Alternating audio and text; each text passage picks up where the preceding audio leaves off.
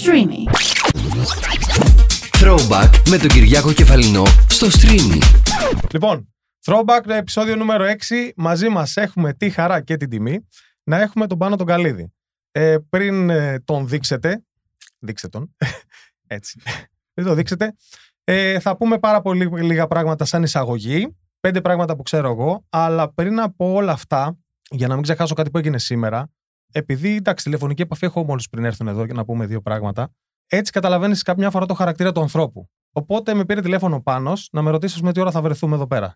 Και μου είπε κάτι, εγώ το αναφέρω γιατί όταν γουστάρω κάποιον άνθρωπο το γουστάρω και εδώ τα λέμε πιο χύμα επειδή έχουμε αυτή την ευκαιρία. Μου είπε μια λέξη συγκεκριμένη που δεν μου το έχει πει κανείς. Λοιπόν, με ρώτησες πώς είναι η μέρα μου. Που δεν το κάνει κανείς αυτό, παιδιά, συνήθως ρωτάω εγώ. Και το επόμενο που μου είπε, αν είναι καλή η μέρα σου, θα στη φτιάξω εγώ ακόμα περισσότερο. Λοιπόν, αυτό δεν το κάνει πολλοί κόσμος, να ξέρετε. Οπότε εγώ θα το υποσημειώσω σαν θετικό στο χαρακτήρα. Ευχαριστώ πολύ, δε καλά σου λόγια. Ωραία η πρόζα σου και εμείς κάνουμε πρόζα πριν βγούμε στην πίστα. Γιατί η αρχή είναι το εμείς συμπαντός. Ναι. Και από ό,τι φαίνεται θα είσαι καλός μαζί μου. Πάντα είμαι πολύ καλός. Με το μαλακό, γιατί μόλις έχω ξυπνήσει λίγο και μπορεί να. Επειδή έχω λίγο κοιμάμαι, να σου πω πράγματα που δεν πρέπει να πω. Μα η ουσία του πράγματος εδώ είναι εδώ. Όσοι έχουν έρθει εδώ έχουν πει πράγματα που δεν ήταν να πούνε. Για να δούμε. Θα το προσπαθήσουμε. Μια μικρή εισαγωγή λοιπόν. Έχουμε 2 κόρες και ένα γιο. Είμαστε από τη Δράμα. Κατεβήκαμε Θεσσαλονίκη 3 χρόνια και μετά ήρθαμε κατευθείαν Συγκρού Αθήνα. Πολύ σωστά. Εκεί εμείς μετά ξενυχτήσαμε πάρα πολλά βράδια. Λοιπόν, μπορεί να θυμηθούμε καμία ιστορία αργότερα από αυτά. Τη μοναξιά την αναζητάς? Η μοναξιά με κυνηγάει. Το ξέρω, θα ξεκινήσω με μερικούς τίτλους των τραγουδιών σου. Δεν την αναζητώ, μου αρέσει και έχω μάθει να τη ζω. Ναι. Έχω μάθει να την αντιμετωπίζω, ναι. Παίρνοντάς την με το μέρος μου. Okay. Γιατί ώρες μοναξιάς παίρνουν όλοι οι άνθρωποι στη ζωή τους. Απλά ναι. Αν νιώθεις μόνος και ξέρω εγώ, αποζητάς να βρω παρέα ή να βγω έξω να σπάσω τη μοναξιά μου και κάνεις χειρότερα νομίζω. Όταν πιέζεις τον εαυτό σου να κάνει κάτι, ναι. Δεν το κάνεις σωστά. Όταν σου έρθει η μοναξιά, εγώ θα ήθελα να πω στους φίλους που μας ακούνε να τη χαρούν. Είναι ωραία να μένεις μόνος με τον εαυτό σου, να μιλάς με τον εαυτό σου και να βρίσκεις τρόπους να είσαι καλά και χωρίς να έχεις ανάγκη άλλους ανθρώπους. Έχεις μιλήσει και για αυτό το πράγμα στο παρελθόν. Επίσης, τι θέλω να σε ρωτήσω, γιατί βλέπα σήμερα, έκανα ένα research όλη μέρα το πρωί και έχεις εκθέσεις εισαγωγικά τον εαυτό σου πάρα πολύ στον κόσμο. Πράγμα που είναι πάρα πολύ ωραίο. Δηλαδή, εμένα μου αρέσει πάρα πολύ γιατί είναι σαν να σε ξέρω. Σε ψιλοξέρω, αλλά είναι σαν να σε ξέρω ακόμα περισσότερο τώρα.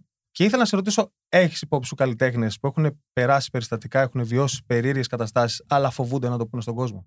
Πιστεύω ότι οι τραγουδιστές στην πλειοψηφία τους δεν είναι αυτό που δείχνουν. Ναι. Και όλοι όσοι ασχολούνται με τους showbiz. Όπως ηθοποιοί, ας πούμε. Προσπαθούμε να φτιάξουμε ένα όμορφο περιτύλιγμα γιατί πουλάμε τον εαυτό μας. Ναι. 100%. Έτσι είναι επαγγέλματα που η εικόνα παίζει σημαντικό ρόλο. Ναι.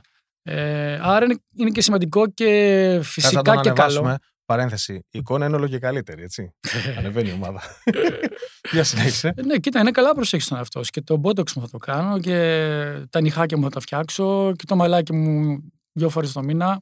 Γιατί ο καλλιτέχνης βλέπει την εικόνα του. Όμως δεν ξέρω για ποιο λόγο. Εμένα μου αρέσει να τζελακώνω την εικόνα μου. Ναι. Πολλές φορές πράγματα τα οποία δεν θα τα λέγανε άλλοι για τον εαυτό τους ή δεν θα τα αφήναν να βγουν προς τα έξω.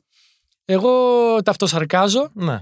Και το αφήνω να βγει. Για παράδειγμα, στο Survivor είχα ένα τύχημα και μου είχε φύγει το δόντι.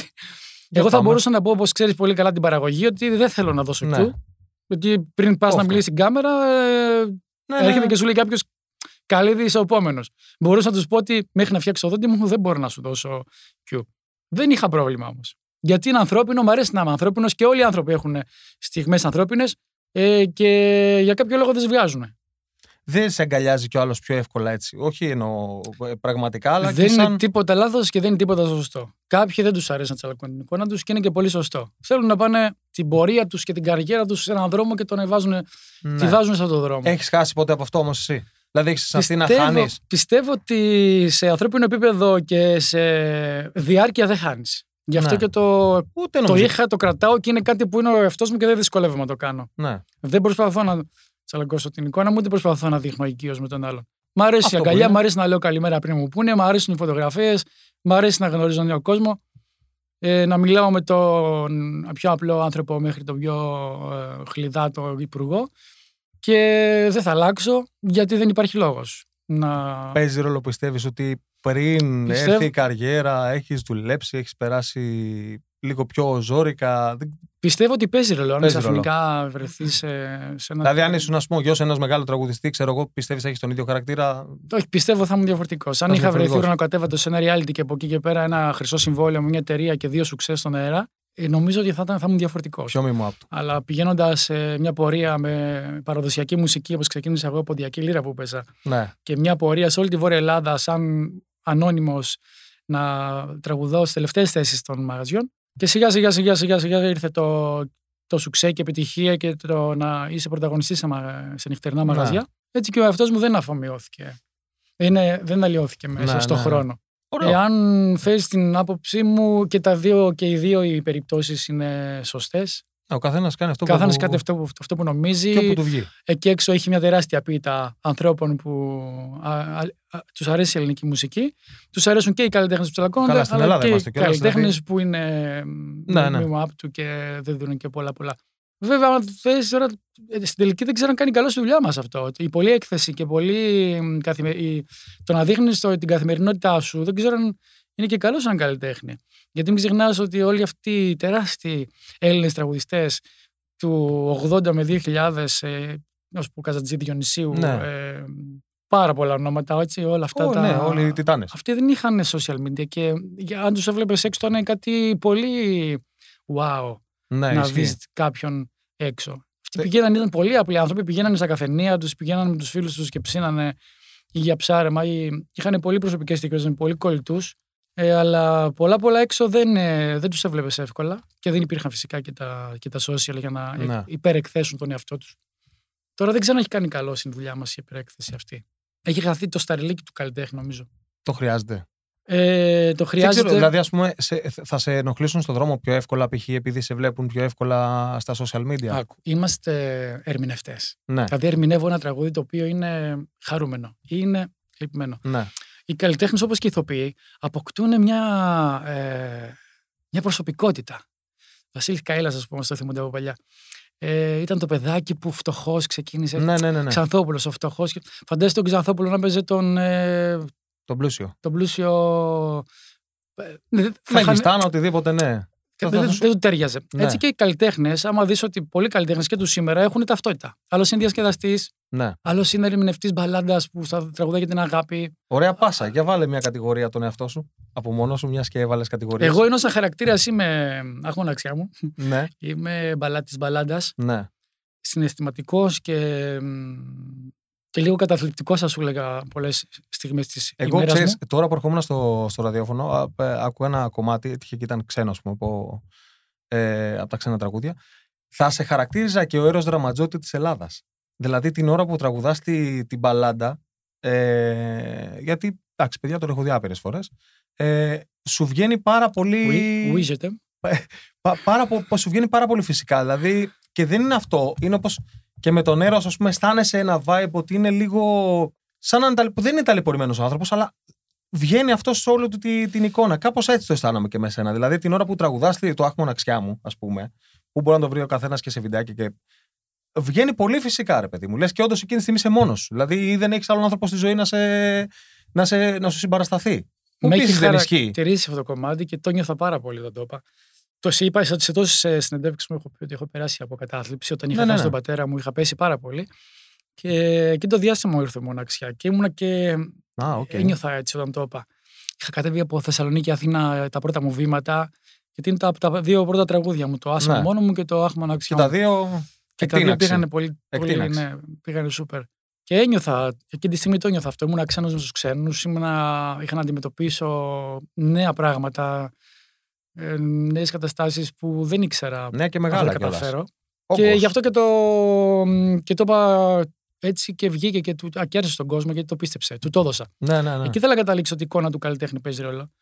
Εγώ, ας πούμε, τα τελευταία χρόνια έχω κομμάτια που είναι up. Καλά, στο μαγαζί διασκεδαστής ήσουν πάντα. Αυτό. Έχω καταταγεί στους διασκεδαστές καλλιτέχνες. Και όχι σε αυτούς που θα πας να ακούσεις μια μουσική. Θα πάω στον Καλλίδη να τα σπάσω. Ναι. Αυτό είναι... Συνέβαινε κιόλας. Αυτά τα έχει όλα. Έχει και στιγμές πόνου, έχει και στιγμές χαράς, έχει και στιγμές. Για όλους και για τον τραγουδιστή. Έχει στιγμές πόνου. Έχει στιγμές που θα γίνω απόμακρο στην πίστα να στηθώ και να τραγουδήσω, αλλά και στιγμές που θα έρθω κοντά σου και θα παίξουμε. Ναι. Αυτό λοιπόν τα social media μπορεί να χαλάσουν την εικόνα ενός ανθρώπου. Ναι. Ενός καλλιτέχνη, ενός ηθοποιού. Ισχύει. Από ένα λάθος. Να την πλέον... αλλάξουν. Ναι, πλέον... Να γίνει μια απομυθοποίηση. Επειδή εσείς έχω δει συνεντεύξεις και είσαι πιο πατροπαράδοτος, όπως ήταν η παλιά ελληνική οικογένεια, ας πούμε, και δεν θα πάω στην οικογένεια. Αλλά θα μείνω στα social media. Γιατί έχεις και παιδιά. Έχω και εγώ τώρα μια κόρη. Θα ζήσει. Ναι, επίσης. Πώς το βλέπεις όλο αυτό το κομμάτι με τα social media, το φοβάσαι για τα παιδιά σου? Δηλαδή, εμείς το χρησιμοποιούμε, π.χ. Το χρησιμοποιώ εγώ, ας πούμε, εδώ για το streaming, για τη δουλειά μου, ξέρω εγώ κτλ. Το χρησιμοποιείς για τη δουλειά σου. Το φοβάμαι για το παιδί μου. Το φοβάσαι πολύ για καλά κάνεις. Αλλά... Τα social media είναι σαν ένα μαχαίρι στην κουζίνα. Πώς θα το σώσουμε αυτό, δεν ξέρω, σώνεται. Δεν ξέρω. Φοβία από πατέρα προς πατέρα είναι αυτό. Θέλει φοβερή διαχείριση. Ναι. Και με τον τρόπο που πρέπει να περάσει στο παιδί η εμπειρία δική σου. Ναι. Από ό,τι πιστεύω. Έτσι. Δεν είμαι και εδώ τέτοιο ειδικός, έχει ειδικούς γι' αυτό. Ναι. Παντός, όπως και ένα μαχαίρι μπορεί να το χρησιμοποιήσεις για δύο τρόπους, έτσι και για καλό και κακό, να κόψεις ψωμί και να μαχαιρώσεις, έτσι και το social media, η κακή χρήση τους μπορεί να οδηγήσει σε έναν εθισμό του παιδιού, στο να πρέπει να κάνω όλο και περισσότερα πράγματα να δείξω όλο και για να πάρω περισσότερα like. Ναι. Τι μπορείς να δείξεις, μέχρι που μπορεί να φτάσεις και η αντιμετώπιση σου όταν είναι το like στα social media. Θα είναι και έξω στις προσωπικές σου. Δηλαδή θα πρέπει να δίνεις πράγματα για να πάρεις επιβράβευση. Όχι, δεν είναι έτσι. Δίνω για να πάρω. Δίνω αγάπη για να πάρω αγάπη. Δίνω καλοσύνη να πάρω καλοσύνη.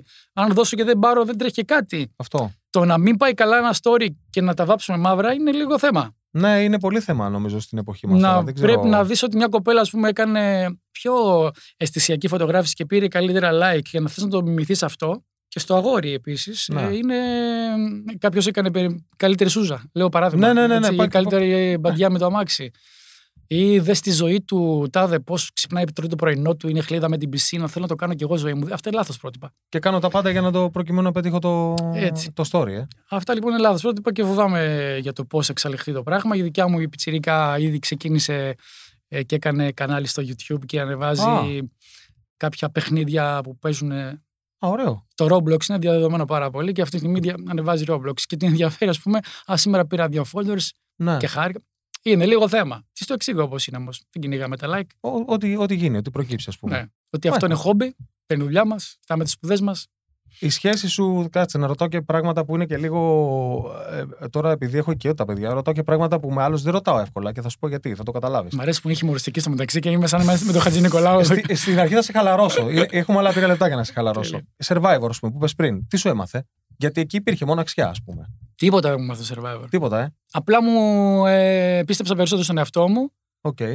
Μου έδωσε να καταλάβω ότι μπορεί ο άνθρωπος να ζήσει και χωρίς τίποτε, να τον πετάξει κάπου και απλά. Ενά πράγματα. Ναι, δηλαδή σαν εμπειρία ήταν μόνο αυτά πήρα. Ότι μπορώ να χάσω και 7 κιλά, να είμαι και 69 κιλά. Ναι. Χωρίς κινητό, χωρίς το φαΐ μου στην ώρα του. Ότι ο άνθρωπος πραγματικά δεν έχει τόσες πολλές ανάγκες όπως έχουμε αυτή τη στιγμή εδώ στην Αθήνα. Οκ, τον άποδο από αυτό που λέγαμε πριν τα social media. Οι ανθρώπινες πραγματικές ανάγκες είναι να έχει 2 συντρόφους, να μπορεί να μοιραστεί τον πόντο και να τον βοηθήσουν να ζήσει. Νερό, φαγητό και είναι κατάλημα όταν βρέχει. Τέλειος. Τι φοβάσαι, την αλήθεια? Τι να φοβηθώ, ρε. Τα έχω δει όλα. Δεν μπορεί, κάτι θα φοβάσαι. Ανησυχώ για τον δεύτερο χαρακτήρα κάποιων ανθρώπων. Okay. Μόνο. Τι άλλο. Για το κάτι πρέπει να είμαι επιφυλακτικός με κάποιους ανθρώπους. Είδες που η εκπομπή τελικά είναι και χιουμοριστική. Τις κατσαρίδες τις φοβάσαι? Άρα, βρε. Τι συχαίνομαι. Γιατί έχω και το σπιούνο, να ξέρεις. Τι συχαίνομαι απλά. Δηλαδή είναι χαμένες. Αυτό το πράγμα γιατί υπάρχει, δεν ξέρω. Πες μου σε τι χρησιμεύει. Το ποντίκι κάνει τρώει κατσαρίδες. Το ποντίκι χρησιμεύει κάπου. Το κουνούπι χρησιμεύει κάπου. Αυτό σε τι χρησιμεύει? Δεν ξέρω. Κοίτα, σε κάποιες χώρες τις τρώνε. Δεν μπορεί να είναι με τη διατροφή ανθρώπου τώρα. Ο άνθρωπος μπορεί να ζήσει και με άλλα πράγματα. Κατσαρίδα μόνο. Τι ας πω, ρε. Πήγαινε στην Κίνα να τους βάλεις χέρι. Θα σου αλλάξω θέμα. Υπάρχει ένα επίγον περιστατικό και θέλεις να δώσεις και χρειαζόμαστε αίμα. Καλά, σε πάω, είδες. Μην ξηγέσαι τώρα. Τώρα είπες αίμα, βλέπω και το κόκκινο πάνελ από πίσω και μου έρχεται να υποθυμίσω δηλαδή. Δεν το αντέχει καθόλου. Πού το ξέρεις αυτό? Άστο τώρα που τα ξέρω, έχω εγώ το σπιούνο μου, σου λέω. Φίλε, παρακαλώ μία-δύο ερωτήσεις. Εξετάσεις αίματος. Ναι. Και... Ωραία, ωραία. Έρχεται το throwback, παιδιά. Έρχεται το throwback. Πάμε πίσω να θυμηθούμε εξετάσεις αίματος. Λοιπόν, εξετάσεις αίματος από το στρατό. Θυμάμαι που έκανα το εμβόλιο με την σύριγγα. Ναι, ναι. Και έχασα το φως μου. Ναι. Γιατί με το που έβαλε μέσα με την ουσία του εμβολίου, εγώ νόμιζα ότι μεταλλάχτηκα. Ναι. Και μέχρι πρόσφατα που κάνω έτσι κάθε 6 μήνες εξετάσεις, δυστυχώς έχω ένα ελάττωμα. Κάτω μου εικόνα, ρε παιδάκι μου, έτσι. Γίνε γλαφυρός. Μπαίνεις, ας πούμε, έτσι. Είσαι σίγουρος ότι μπορεί να με μαζεύεις. Λοιπόν, τόσο όχι, πολύ, μπαίνεις το ρόλο. Το έχω λίγο δουλέψει. Ναι. Να σου πω τον τρόπο που το δούλεψα. Φοβάμαι την ένεση και κάνω σύσπαση αγγείων. Ναι. Σταματώ την κυκλοφορία του αίματος και λιποθυμάω. Εντάξει είσαι. Καλά είσαι. Δεν δίνω αίμα, βρε. Δεν πάει. Βάζει όλο την ένεση, τραβάει και δεν βγαίνει. Την έχω κλείσει βάνα. Ούτε όταν έχεις σβήσει, τίποτα. Δεν βγαίνει. Όταν είμαι λιπόθυμος, ναι, εκεί δίνω.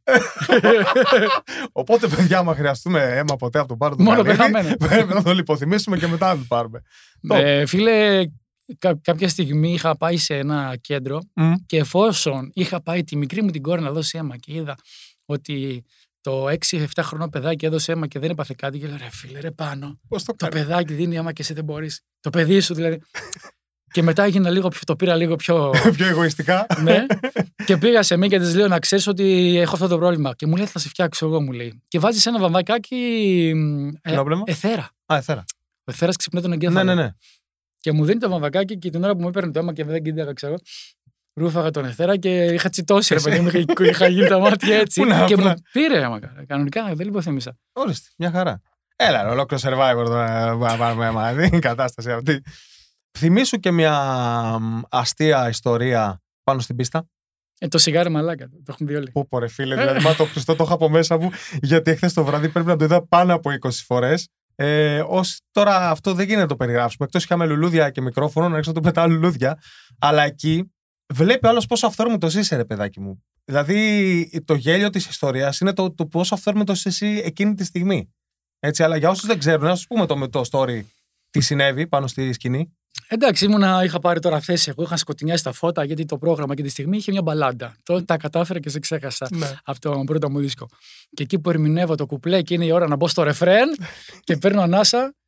Τάκα! Και έχω κλείσει τα μάτια, φεύγει μια πεντάδα.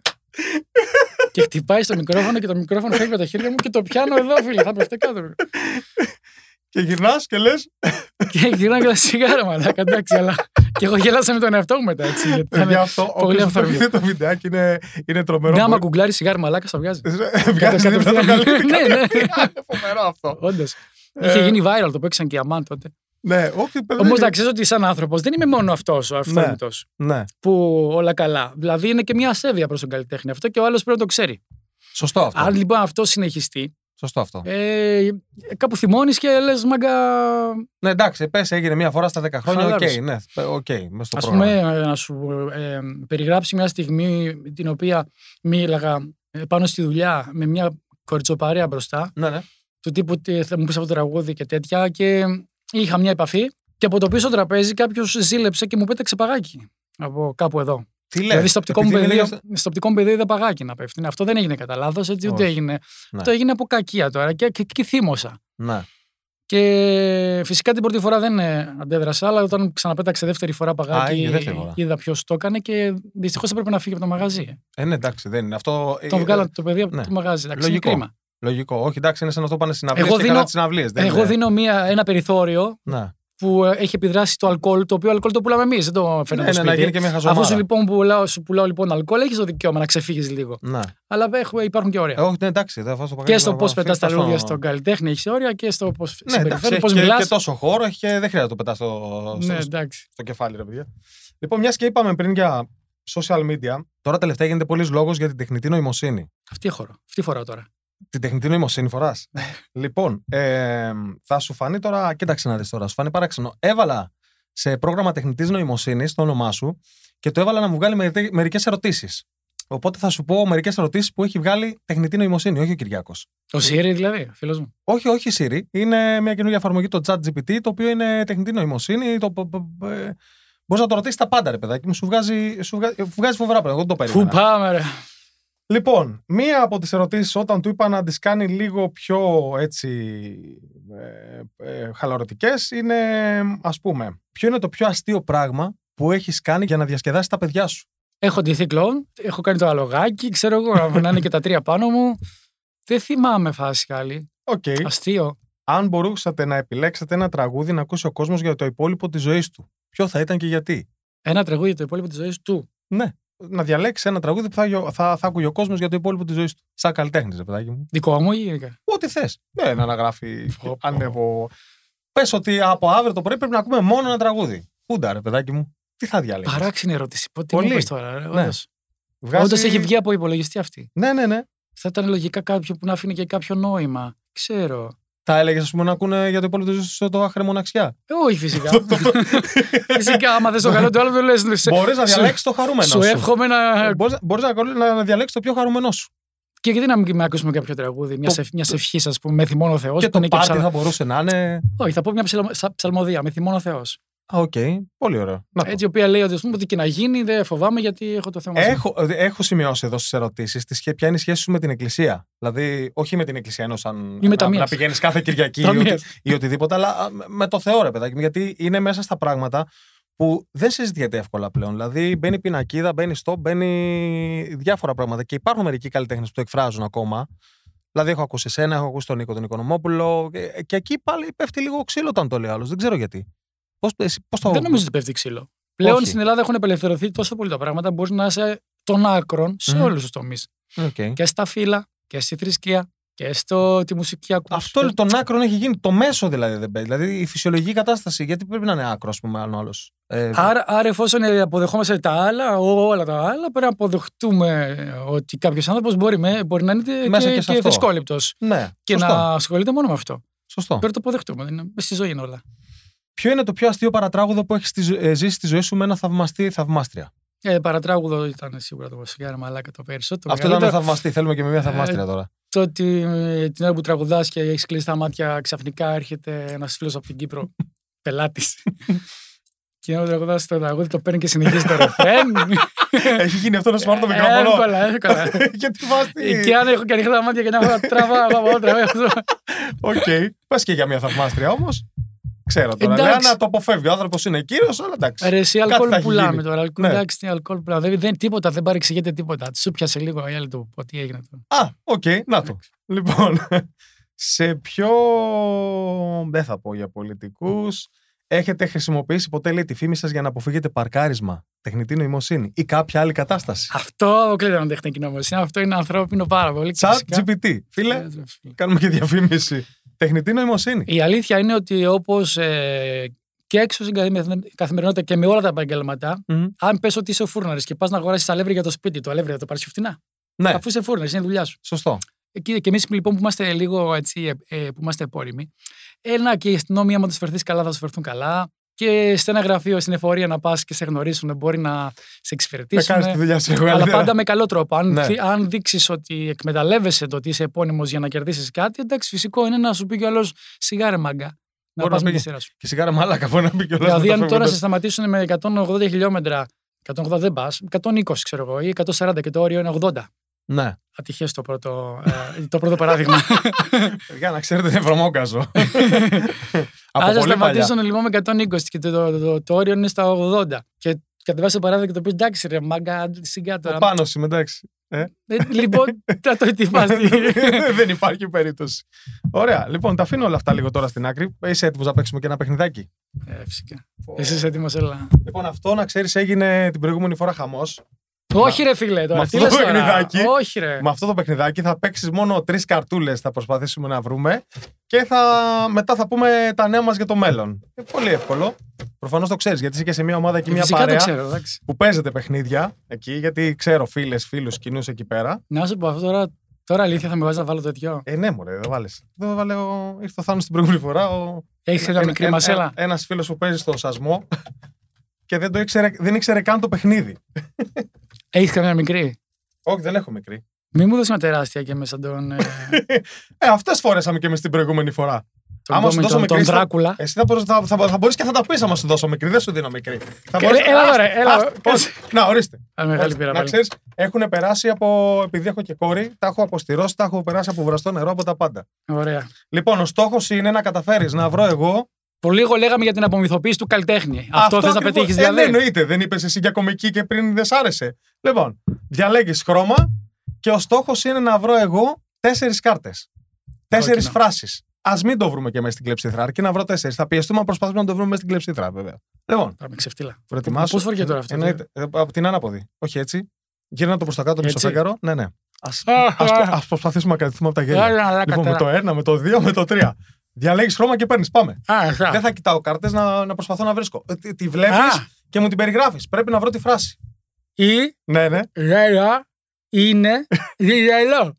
Η Λέλα είναι μπιμπελό. Ή δε λα. Η Ντέλα. Όχι. Όχι.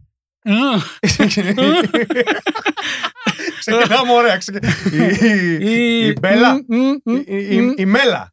Ντέλα. Η Ντέλα.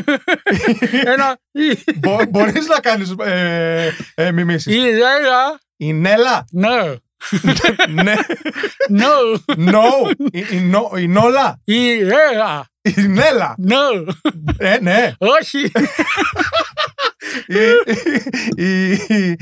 Η μη. Ρε. Δε. Μπέλα. Όχι, κοντά είσαι. Η Βέλα. Η μικρή. Η μικρή. Η Μπέμπα. Η Μπελό. Η Μπέμπα είναι πιπελό. Όχι. Αυτό. Μπιπελό. Ναι. Ωραία, πάμε. Άλλες 3 μένουν. Πάμε. Παίρνε κάρτες. Οκ, άλλη. Αυτά τα γύρισες. Ναι. Γάλισε τα γαλάκα, τσάλια. Το ίδιο έπαθε και ο Θάνος. Πάμε. Δεν τα βγάζεις, προχώρα. Αυτό δεν γίνεται. Μια σαλιάρα, παιδιά. Πάμε. Το γαλικάρι. Το παλικάρι. Ναι, είναι. Ραζελέ. Μπρασελέ. Γαλάς. Ωραία. Δεύτερη. Πάμε. Κάτσε. Ο Ντογάνης. Ο Τσοπάνης. Δεν έχει τσέπη. Τρίτη. Πάμε. Τέταρτη. Άλλη μία είναι. 4. Πάμε. Δεν πειράζει. Δεν θα την αλλάξεις. Αυτή θα πεις. Πάμε. Έλα ρε γύλα. Πάμε, προσπάθησε. Δεν γίνει το γύλα. Έχω παίξει, θα είμαι καλός ρε. Δεν σου δίνω άλλες, αυτή που πήρες. Ο παπάς. Περίμενε, συνέχισε με αυτό. Είναι πεντακάθαρο. Ο παπάς, πάμε, μην πεις την επόμενη. Ψεύτηλα μας κάνεις.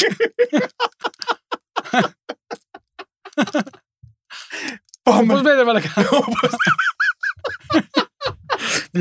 Ο παπάς. Ο παπαλάμπρος. Λάμπι.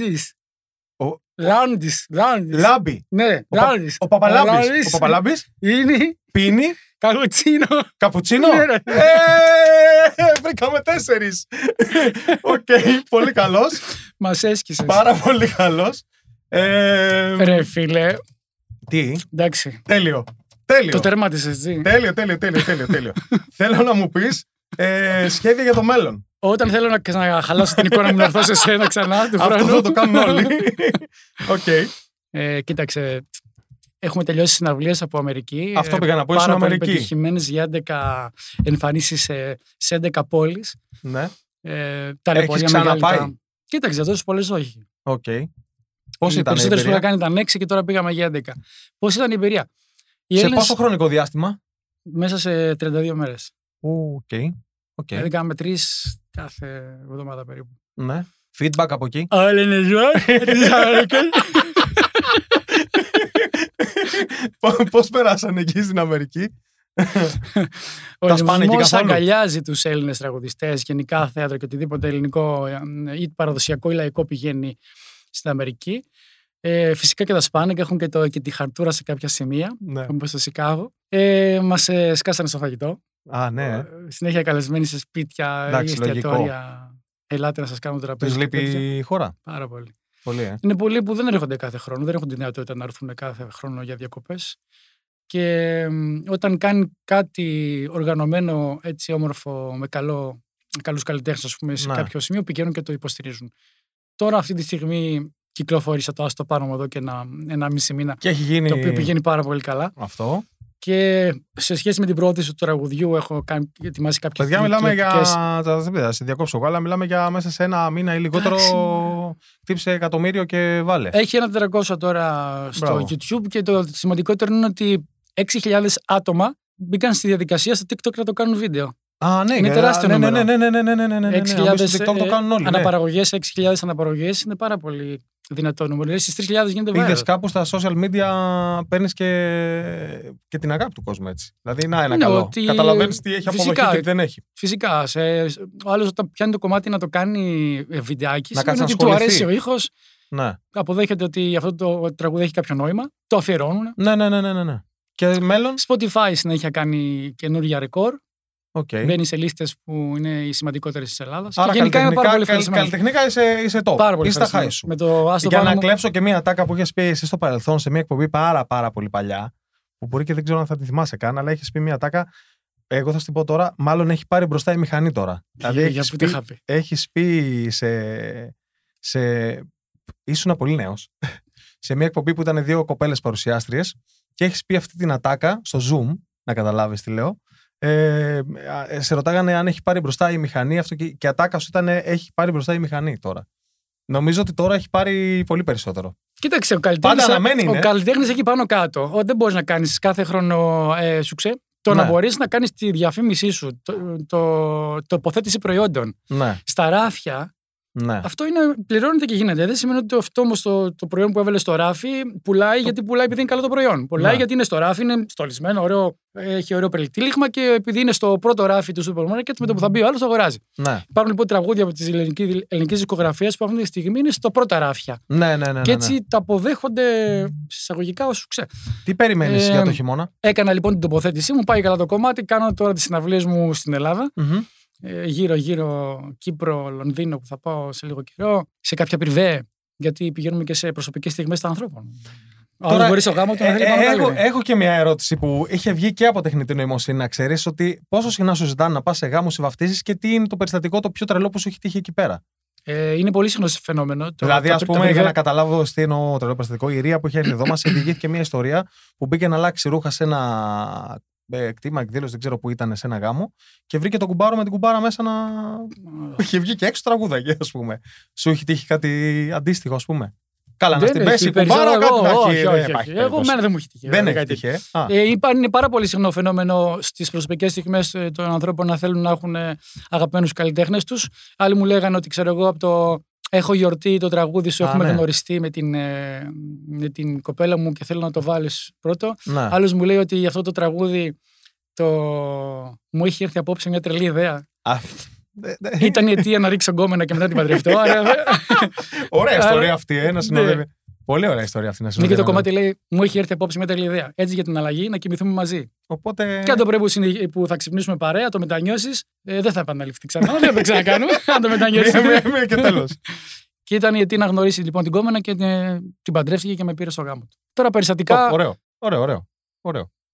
Για χειμώνα... Στην Κρήτη γίνονται τα καλά. Στην Κρήτη γίνονται καλά. Ναι. Α, κατάλαβα τώρα. Εντάξει, πάμε. Χειμώνα. Χειμώνα συζητάω για ποιο σχήμα θα εμφανίζομαι. Okay. Πολύ πιθανό να είμαι σε σχήμα φέτος. Το σκέφτομαι σοβαρά. Γιατί.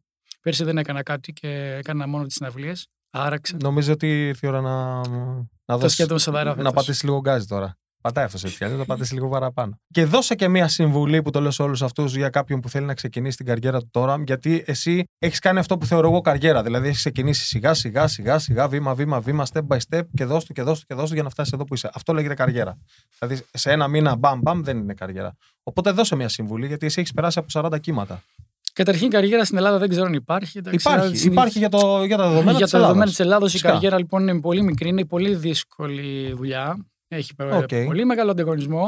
Έχει μπει και η trap μουσική για τα καλά στην δουλειά μας, άρα έχει πάρει και αυτή πίτα της δουλειάς. Πώς ακούγεται αυτό σαν άκουσμα? Μ' αρέσει πάρα πολύ. Okay. Γιατί μ' αρέσει, ενώ δεν την καταλαβαίνω. Mm-hmm.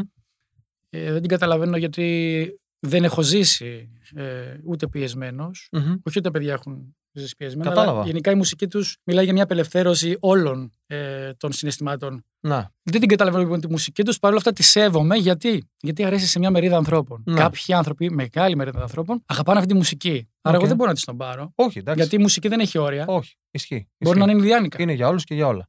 Έτσι είναι. Να, μπορεί να είναι folklore. Κάποιος βοηθάει. Η μουσική γενικά δεν έχει όρια και για κάποιο λόγο αυτή η μουσική αρέσει σε κάποιους. Άρα πρέπει να τη σεβαστούμε και να μας αρέσει και εμάς. Έχεις κάτι άλλο να συμπληρώσουμε που δεν είπαμε? Ότι είμαι νίτζα. Είναι νίτζα. Λοιπόν, κυρίες και κύριοι, Πάνος Καλλίδης, νίτζα, throwback νούμερο 6. Μπείτε τον, απολαύστε τον, θα γελάσουμε πάρα πολύ. Ευχαριστώ πάρα πολύ που ήρθες, να ξέρεις. Με έχεις ανεβάσει πάντως φέτος, έχω γίνει έτσι. Δεν χρειάζεται να σε ανεβάζω, είσαι κούκλος, δεν σε ανεβάζω. Ευχαριστώ.